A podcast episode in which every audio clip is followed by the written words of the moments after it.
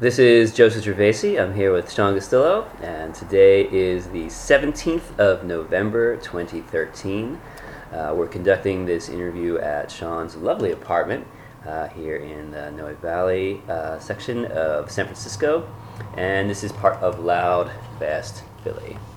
Hi, Sean. Hello. Uh, uh, so let's go back to young Sean. Um, I know that you were born in Glassboro, New Jersey. I, I was born in Pennsylvania. Oh, okay, all right. I'm Grew already up, wrong. grew up most of my life in uh, New Jersey, though, in Okay. Glassboro, yeah. Uh, so what year were you born? Uh, 1970. Okay. Uh, and your parents moved to Glassboro from Pennsylvania? For, uh, yeah, so we uh, moved from Pennsylvania to Virginia, and then Virginia to New Jersey. Uh, we lived uh, a town next to Glassboro called Pitman, Okay. and then we moved to, to Glassboro finally. Right, right. Uh, so young Sean, uh, kind of you know growing up, well, prior to, to discovery of punk and any of that kind of stuff, what were your interests? Jeez, let's see. Uh, so, God, I can't even remember. I've always liked music, um, uh, kind of alternative music. Um, but then prior to that, uh, you know, just hanging out with friends, typical teenage stuff. Nothing really remarkable. Okay. well, going back a little bit, your parents came over from the Philippines, right? Like they're Yes. first generation here. Yes, yes. Um, why do they like to, to come over here? Uh, well, my father wanted to go to grad school uh, in uh, Pennsylvania. Um, so I was actually born in state around State College, Pennsylvania, while my father was going to school. Uh, and then uh, that's it, so it was my mo- father and mother uh, that uh, came, uh, and then they had left my four brothers and one sister back in the Philippines uh, while they, they completed. Uh, my father completed his studies, uh, but then they had me. Um, and then eventually we moved to Pitman, New Jersey. Uh, and then at that point, that's when my father brought everyone else back to the to New Jersey, right, right. from New Jersey. Yeah. Uh, so how did how did the punk come into your life? Um, well, I have uh, a, an older brother, Angelo. Uh, he was living in New York at the time, and uh, he kind of got into the punk uh, punk thing back then. Uh, So this would be like like early '80s, or like what time was he getting into that? probably early '80s. Okay. Um, and uh, he introduced me to, you know, he gave me some mixtapes of punk music, which included The Exploited and Dead Kennedys and Black Flag. Uh, and that really piqued my interest. And that's kind of what helped me start uh, getting into punk rock and uh, all that, that good stuff. So what did you think that these things were kind of saying to you? Like, were they in any way communicating to like something that you were looking for, or you know, what was the, what was the appeal? You know, because this weird music. Uh, it was just, uh, you know, at the time it was kind of uh, exciting and new because it, it was so different from what I was used to. Uh, you know, and speaking with my brother, he would talk about going to shows in New York and slam dancing, and you know, he had a mohawk and a leather jacket, and I thought, wow, that's pretty cool. You know, because it was just so different and uh, you know, almost rebellious Yeah, yeah. uh, in a way. So, and I thought, oh, that's kind of appealing. So what did your parents think? You know, coming over to, to America and then having their son with this, you know, ridiculous hair, doing all this crazy stuff. And this is not. I'm talking about your brother, not even you yet. Yeah, uh, they thought it was you know crazy American, you know, uh, just a crazy trend. Uh, so. So they didn't try to shut him down. uh, no, because he was living in New York, so there'd be you know they didn't really dictate to him like how to live his, live his life. So Right, right. Um, so then I guess you began to, to pick up, you know, probably a more serious interest in this stuff, you know, digging deeper into it. Yep, and then uh, so uh, I started getting, you know, uh, exploring more, uh, you know, getting some guidance from my brother, suggestions. Uh, but him being in New York, you know, there's only so much you could do. So then I kind of went out and explored, you know, going to the record stores, going to South Street. You know, So you were then coming into Philadelphia. and I guess there was nothing, I mean, I know this from some experience at high school, there's probably not a lot of that in that part of South Jersey. No, Yeah. no, Right. no. So Philadelphia was my place to go to, you know, find these different things and, you know. Uh, How did you get into the city from there? I'll take the bus, New Jersey Transit. Right. yeah. Uh, so you know, I would make my trek. It'd be about uh, it was a, about 18 miles southeast of Philadelphia, but with the bus, you know, it took almost an hour because of all the different stops it would have to take. Yeah. But you know, I would do that on a constant basis because you know that's where I could find things Right. and do things. When did you start attending shows in Philly? God, I'm trying to think if I can. It was probably. Uh, I, I can't even remember the first show I went to. Um, probably late 80s, possibly, uh, early 90s. Um, I, I would say probably late '80s. Yeah. Because I mean, we were doing stuff by the late '80s. Yeah. I started going to shows in '87, so I imagine you probably went maybe even before me, right? Possibly. Or, yeah. Can't remember. Okay, well, fair, fair enough. But so initially, when you started going to shows in Philadelphia, where were you going to see the shows? Where do you remember where the shows were happening? Uh, so, Revival, Mhm. um, Club Pizzaz. Um, Yeah, definitely then late '80s and then '90s because possession. Yeah, yeah, yeah. So uh, it's kind of coming back to me. Uh, but yeah, I mean, those were the venues. Uh, you know, I would find out about these shows um, through the flyers on, on South Street, or you know, we'd go together Yeah, to yeah. the shows. We haven't met yet. but, uh, well, you wound up uh, taking over Philly Zine from Yep. Jesse Townley. So how is it that you came to meet Jesse, Jesse. and became aware of the zine? So uh, I had uh, gotten uh, bought his zine, Philly zine, uh, in Skins uh, on Yeah. South Street. Why don't you explain maybe what Skins was for, for folks who might not know that? So uh, there were two stores, uh, Zipperhead and Skins, uh, and they sold uh, punk clothing uh, and you know accessories. Uh, so You were buying some bondage trousers legs tied together so you couldn't walk. or I'd be buying like a, you know Dead Kennedy's Holiday in Cambodia shirt, or Right. you know Black Flag shirt, or Exploited shirt. Uh, that's where you would go. Yeah. Uh, so uh, I had uh, remember seeing Jesse's zine on the counter. Uh, and I said, "Oh, this is pretty cool." So I bought it. Did you Uh, know what? Were you familiar with zines at all at the time, or was it the first?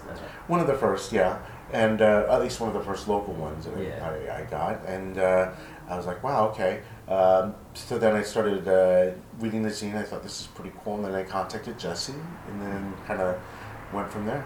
right. So you, you were hanging out with him, or you met him sometimes. Exactly, Right. exactly. So then, how do you wind up being given the mantle that you know bestowed upon me, the, the Philly zine to take forward? Uh, well, Jesse uh, was moving to California, uh, so uh, he had asked me if I wanted to take over, and I said sure. Uh, and then, uh, yeah, it was uh, pretty interesting and kind of almost an honor that uh, he would uh, allow me to take the name and kind of carry it on and continue the publication. Right. Now, did he have the relationship with the woman that we that we were involved with for a while?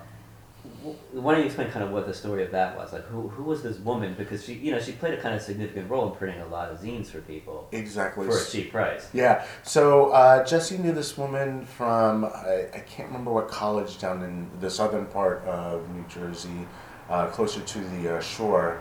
Um, but she worked out of this community college doing printing, and I, I'm assuming it was printing mostly for uh, the college. But she did some stuff on the side, uh, which included printing zines. Yeah, I mean, essentially, she would just like people would just pay her to run them off on their equipment with their paper and everything. Exactly, and it was uh, kind of on the down low. So, uh, uh, but it was pretty cool because she did uh, help quite a bit uh, getting these zines printed at a cheap price, uh, so we could distribute it and sell them, uh, you know, at a, a good price. So, Right, right. So when you took over the zine, did you was there something that you kind of like wanted to bring to it, or uh, like what was? Did you have some kind of like vision for what you wanted to do with with this thing, with this Philly zine? uh, well, I definitely wanted to, to carry it on and you know cover the uh, Philadelphia scene, um, uh, but in some ways I also wanted to bring my voice to it, uh, which included. Uh, you know, looking over uh, the scene and kind of giving it a, a unique voice in terms of bringing like a homosexual voice to uh, the scene. Uh, you know, back then at the time, I wasn't. Not that I wanted to make it a completely gay zine. That was not my intentions. But uh, uh, it, it would have been nice. It, it's nice to have a, a different point of view. Yeah, I think that I mean I think what's really great about that is that was very unique for the time. I mean I think that, that there's been a lot more acceptance of, of gay within punk and certainly within greater society, but at that time there really weren't that many vocal gay punk voices coming out in that world. Um, yes. So for you then, uh, were, who were you looking at? Like who were the people who you felt were kind of like leading the way or speaking to you to say this is something that can be done or should be done? Uh, so Mike Bullshit was definitely a, a huge influence uh, in, in my kind of punk life. Uh, he uh, was in a band called Go. Uh, he was based out of New York, uh, and he was an openly gay uh, singer uh, for a hardcore band in New York. You know, and it was just kind of like pretty cool. And you know, at the time, uh, New York, the hardcore scene in New York was very kind of macho driven, a lot of straight edge. You know. Uh, you know, angry, a lot of posturing, uh, and then there was Mike Bullshit, Yeah. uh, you know, uh, out and about, uh, and uh, you know, didn't really uh, phase him, and I thought that was a really great inspiration. Yeah, yeah. You know, I thought was really neat about Go and Mike Bullshit was that I think that prior to that, when you would have gay punk bands, th- they would have like sort of like sometimes like a fey approach or something like that, or kind of like Yeah. a, more flouncy thing, where Mike Bullshit was doing fast, aggressive male hardcore. Yeah. You know, and there wasn't a campy element to it, No. which I think was really unique in. You know, at first I think it probably allowed some people to accept it more, but also I like the idea that he had a masculine presence Yeah. rather than he was like wasn't dressed up like a woman. Yeah. yeah, I'm sure you probably appreciated that as well. Yeah, so uh, yeah, uh, it was uh, absolutely amazing to, to be friends with him, uh, well, to get to know him. I used to go up to New York quite a bit. You're going up to the shows at ABC No Rio. Right? ABC No Rio. Why don't you uh, kind of explain a little bit about what ABC was for, for folks who might not know what that was? Uh, so ABC No Rio was a um uh, got a place in the East Village uh, that uh, had shows. It was kind of in the basement uh, of, of this uh, place, and uh, it was relatively small, uh, but incredibly active uh, with lots of shows and. Uh, really exciting time uh, to be part of. Uh, so, you know, again, I would go on a weekly basis and, and go up to New York, take the train, uh, and, and hang out with Mike, and then go to the shows and help out, and you know, just wow, wonderful time. yeah, yeah. And were there any other gay people involved in punk with a voice that you had an interest in, you know, what they were doing at that at that early time? Uh, Jason Kill the Robot uh, had a zine. I forgot about that guy. uh, Kill the Robot was a zine that I think he was based uh, at the time in Ohio. I- It's, hard to remember at the moment. Uh, but he was gay, uh, is gay, uh, and involved in hardcore. Uh, so, uh, and I liked his zine. Uh, very uh, nicely laid out, uh, really cool articles, lots of great commentary. Uh, you know, and you know, he was involved with the hardcore scene. I'm like, oh, this guy's pretty cool. Yeah. yeah. So was layout? Did that begin to be something that was of interest to you around that time? Because you, it seems like you've always had an interest in technology, which you've now kind of taken forward you know, Yeah. well into your career. So you're kind of there in early days of, you know, consumers being able to make this kind of. Exactly. So I, you know, back then, uh, I, I can't even describe the style, but it was kind of, uh, they were using PageMaker, uh, and you know, doing really fun things with fonts, really cool design, uh, very bold, uh, but yet very uh, modern and minimalistic, uh, Mhm. and I enjoyed that kind of uh, design uh, at the time when uh, the zines were coming out. So uh, yeah, I mean, it, you know, design and all that kind of uh, uh, things with it have always been interest for me, and you know that's another reason why I liked uh, working with Philly Zine. You know, Mm. being able to to design something and you know have it produced and then sell it, and Yeah, people enjoying it. So that was Yeah. definitely another aspect. I don't know if you ever saw this, but there's there's a guy in Chicago who made. Um, he has like an art gallery type thing, and he they his collective made this uh, book of different like zine covers and stuff, and he has some of your Philly zine covers. Oh, covers. really? in- in Wow. that. Yeah, which was like sold in his gallery and stuff like that. It Oh, was, it cool. was pretty neat to see it in there. So he's got that one with the Robbie Robot. yeah, yeah, yeah. Oh, yeah. how neat.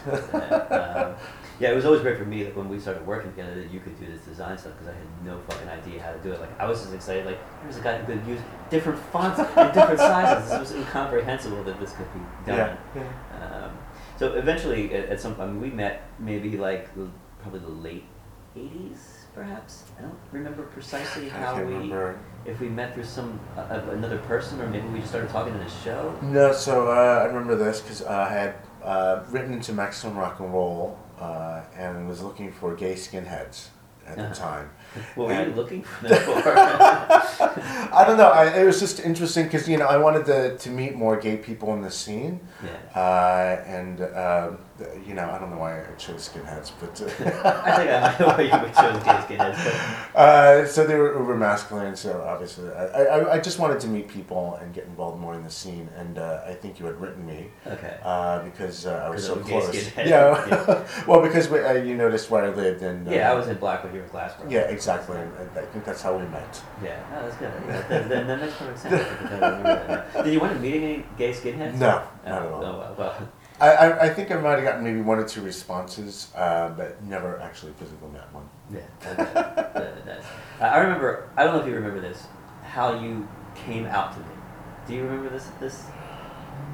Were we driving somewhere? Were we? Yeah, I we were driving. I think back to my parents' house, uh, Yeah. and I believe, and I knew that you were gay because usually most people, when I you know you meet them, they think nobody knows, Yeah. but it's usually really clear because I was kind of like laying out little like little hints and little things to see how people you know react. Yeah.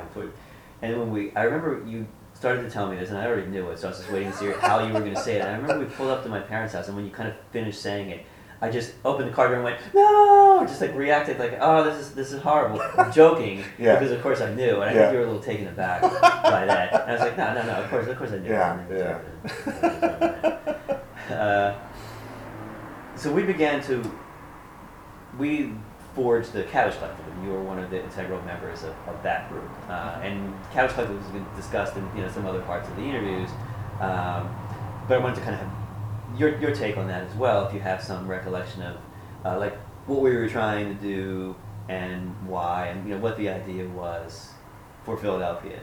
So, um, geez, the Cabbage Collective, very fond memories. Um, it, it was definitely uh, pretty cool to be part of that and to be, especially in the beginning. Uh, uh, from my recollection, it, was uh, we wanted to kind of embody the whole DIY ethic and bring it to Philadelphia shows. Uh, I, I know at the time there were probably other uh, people putting on shows, but I, I don't think there were collectives uh, of people Yeah. doing that. So uh, I, I, it's just uh, bringing more shows uh, to the city uh, and then also creating a sense of community. Uh, I remember some of the punk picnics, uh, things that, uh, that were put on. Uh, it, so it was pretty cool. Or you know, when we would have shows, we would people would bring food, uh, you know, vegan food, and you know, we would it, as part of the admission, people would you know have food. Uh, so I thought that was pretty cool. Uh, Yeah, I think it always kind of helps people sort of relax and behave in a friendly manner when they're they're eating. Yeah. Uh, you know, you're not going to really have a fight after you ate like the world's worst vegan chili or like a giant vat of spaghetti or something like yeah, that. yeah, yeah. Um, But yeah, uh, the collective, uh, pretty pretty uh, cool to be part of, and you know to. For my part, uh, for the Collaborative Collective, uh, I know that I took care of some of the communication. Uh, so whenever we'd have shows, I'd post them on uh, Usenet. I'm Yeah. not sure if people are familiar with yeah, Usenet maybe you these should. I mean, days. for kind of explain what what that was and this sort of. I mean, it was the internet of exactly. So it, this is like mid early mid '90s. Yeah, Right. yeah. So what what then existed and and how were you aware of its existence? So uh, I, I think we uh, maintained a, a uh, D list, a distribution list, or listserv uh, when shows would come up. Uh, so I'd take care of that communication. I'd also post things in uh, Usenet, uh, which was kind of a big bulletin board. Uh, and it's still being used to this day, but not probably to the extent uh, as back then. Uh, but I, I would post to like alt.music.hardcore uh, and then any other uh, sub uh, groups uh, where people would be interested in learning about the show. So I'd post uh, all the different uh, shows that were upcoming, and then even post shows for other people uh, that we're putting on in the area. Uh, so that was a, you know a, a- good way to keep people updated and keep in touch with people and you know have people learn about you know what's happening in Philadelphia. Right. What was your portal into this world? I mean, do you have access through, you know, where you were living, or did you have to go to a library or? Uh, so I, at, at, in college, uh, so you know, go to the computer labs and post this stuff, uh, and then at home I would have access to the internet, uh, you know, uh, and I would do it there. So No, so you had like a dial-up thing. a dial-up thing, a, a BBS, I think they called them back then.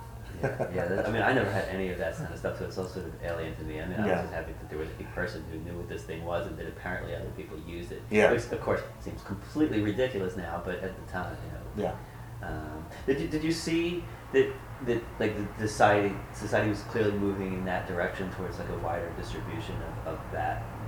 Oh, absolutely, absolutely. Uh, you know, just and you know, the internet was still kind of uh, youngish at, at the time, and you know, it was evolving. Uh, you know, when I think about the web browsers uh, and the web pages back then, how crude they are uh, back then, and then now how so advanced they are. So, uh, you know, that's why one of the reasons why I like technology uh, because it was uh, a very uh, easy way to keep, keep in touch with people and let people know what's going on. Uh, you know, I, I tried to uh, do electronic versions of Philly Zine and try to distribute it that way. Yeah, what was it? What? I didn't, I don't know.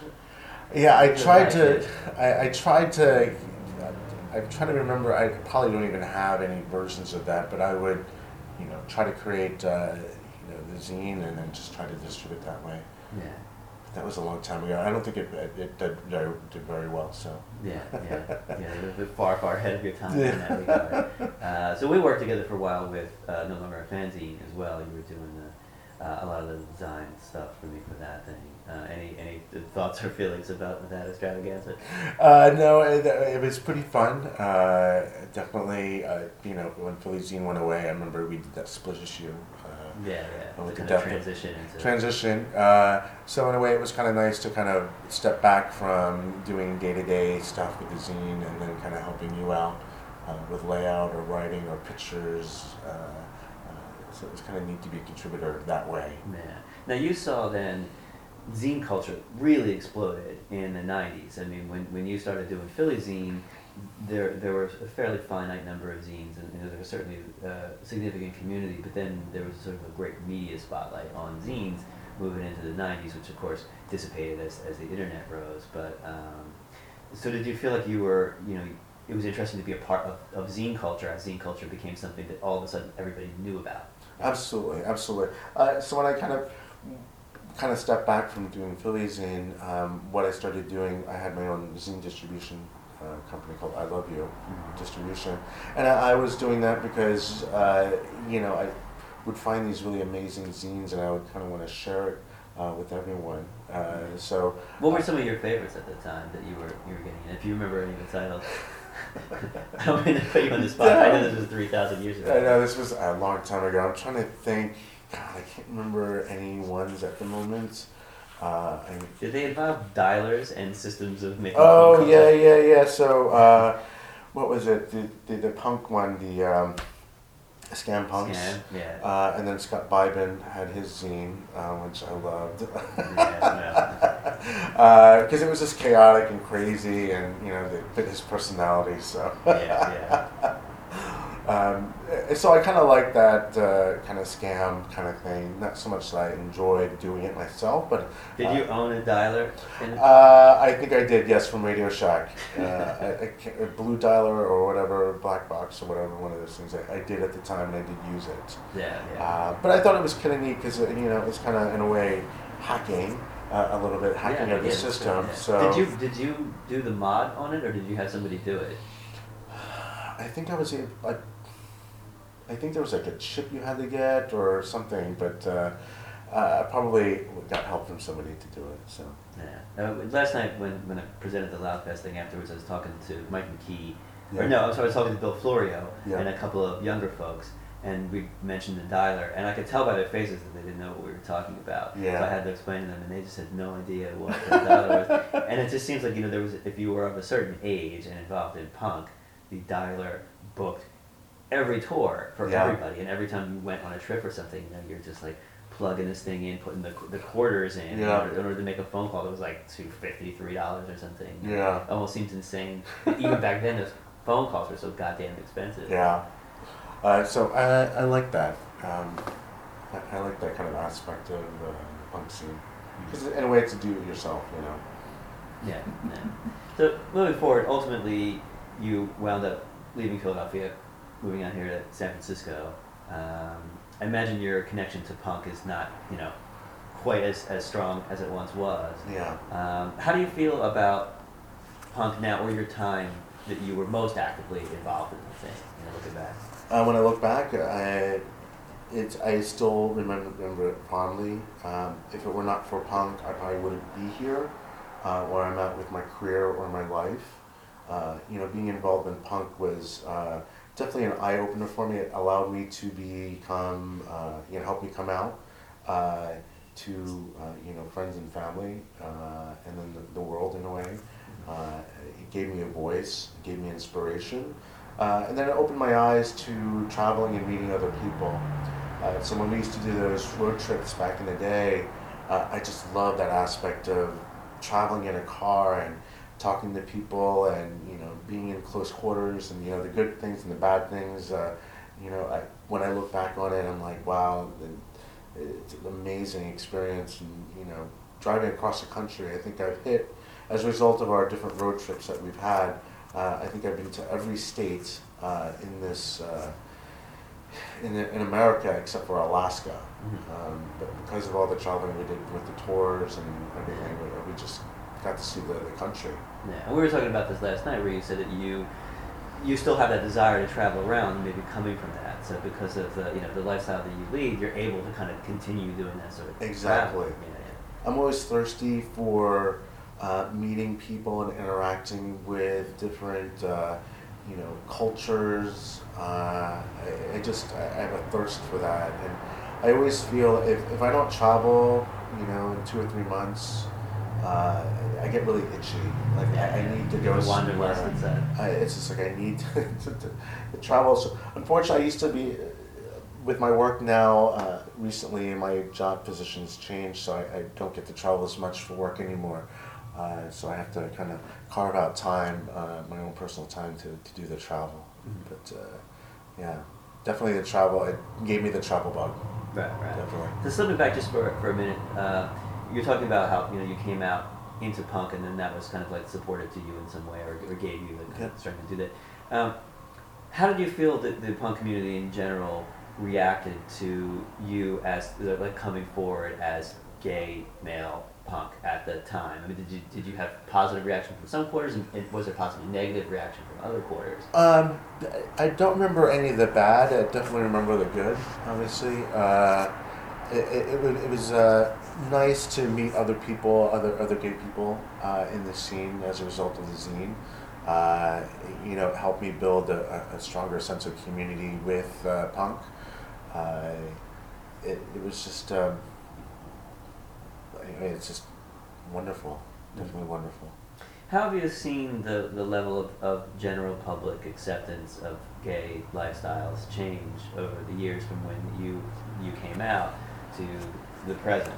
Uh, it's definitely uh, a world of, of change and evolution, and it's kind of nice. Um, but the problem is, I, I live in San Francisco, so in a way, it's a, a very much a bubble. Yeah. So, Yeah, what I see here in San Francisco is probably not going to always you, you'll always see elsewhere. But you know, with the uh, changing attitudes about gay marriage, uh, it's definitely wonderful to see happening uh, across the uh, country, and, and you know, we're, we're finally catching up to other parts of the world uh, Mhm. with that kind of acceptance. Right, right. So, right. Uh, and I'm kind of curious, and I, I think this is maybe for younger people who potentially listen to this thing. Wait, how did you come come out to your parents, and how did that go over? I mean, it's always a it's a you know it tends to be a sensitive issue for some people. Even now, when there's a, a greater level of acceptance, it's not a universal level of acceptance. It tends to be a big move for Yeah. some people to have to make. yeah. So uh, I, I think my parents have known uh, all along that I was gay. Um, and it, just one day, uh, my father had come up to me uh, and said, Sean, are you gay? And I said, yeah. And then um, uh, I think I remember him saying, okay, and walked away, and, and that was it. We never really talked about it. Not that he was angry or uh, disgusted with it, but it just wasn't something that was important enough to discuss. Yeah, okay. So they never hassled you at all. Uh, you know, like if- you haven't met the right woman, anything. like no bullshit like that. Uh, they still to this day, uh, my father will, I, I don't know because he forgets, but uh, you'll say, you know, did you find a girlfriend yet? And I'm like, what? And Wait, is he saying girlfriend in quotes? Like, he uh, doesn't realize you live in San Francisco. This was kind of like the point of no return. well, it'd be funny because uh, you know I, when I would go to Philadelphia, uh, he said, you know, Sean, be careful because you know of, of AIDS or something. So he was kind of concerned in a way, uh, Yeah, yeah. you know, of that. So I guess the, the other siblings have given them the, the grandchildren and, and Yeah, exactly. what they, what they So- need. Yeah, that's good. So you get along with them? with- yeah, with- absolutely, yeah. absolutely. So um, yeah, absolutely. Okay. So I guess in summing the thing up, and this kind of touches on what you already said, uh, do you feel that you, you retain elements of the of the DIY ethos, or that you employ them in you know in your daily life at all now, you know at age whatever, you know, living you know living here, doing the job that you do, and, and all that. Absolutely. Um, you know, it, it's given me, you know, thinking about, uh, you know, things that I've done in the past related to punk and, you know, all the publications uh, that I've uh, either distributed or, or, or created or helped create.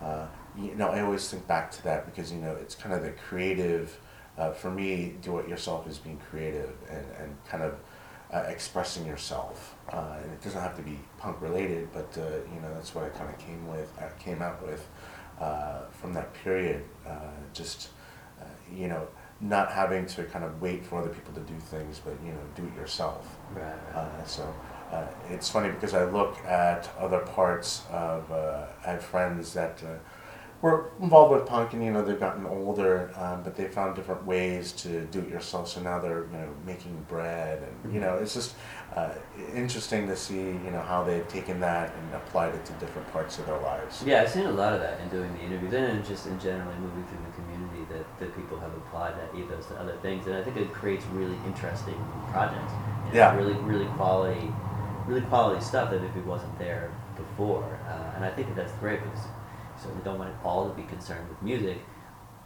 And, and you know, as people who are older, you think that you know it should be expanding outwards and not remaining like some old dude. Yeah. really, yeah. Exactly. Yeah. Exactly. Do you still have a, uh retain the masters of the zines and all that? Like, do you have a, a Sean archives? I do. I do have an archive. Yeah. So I have uh, most of the Philly zines, and then older ones from Jesse.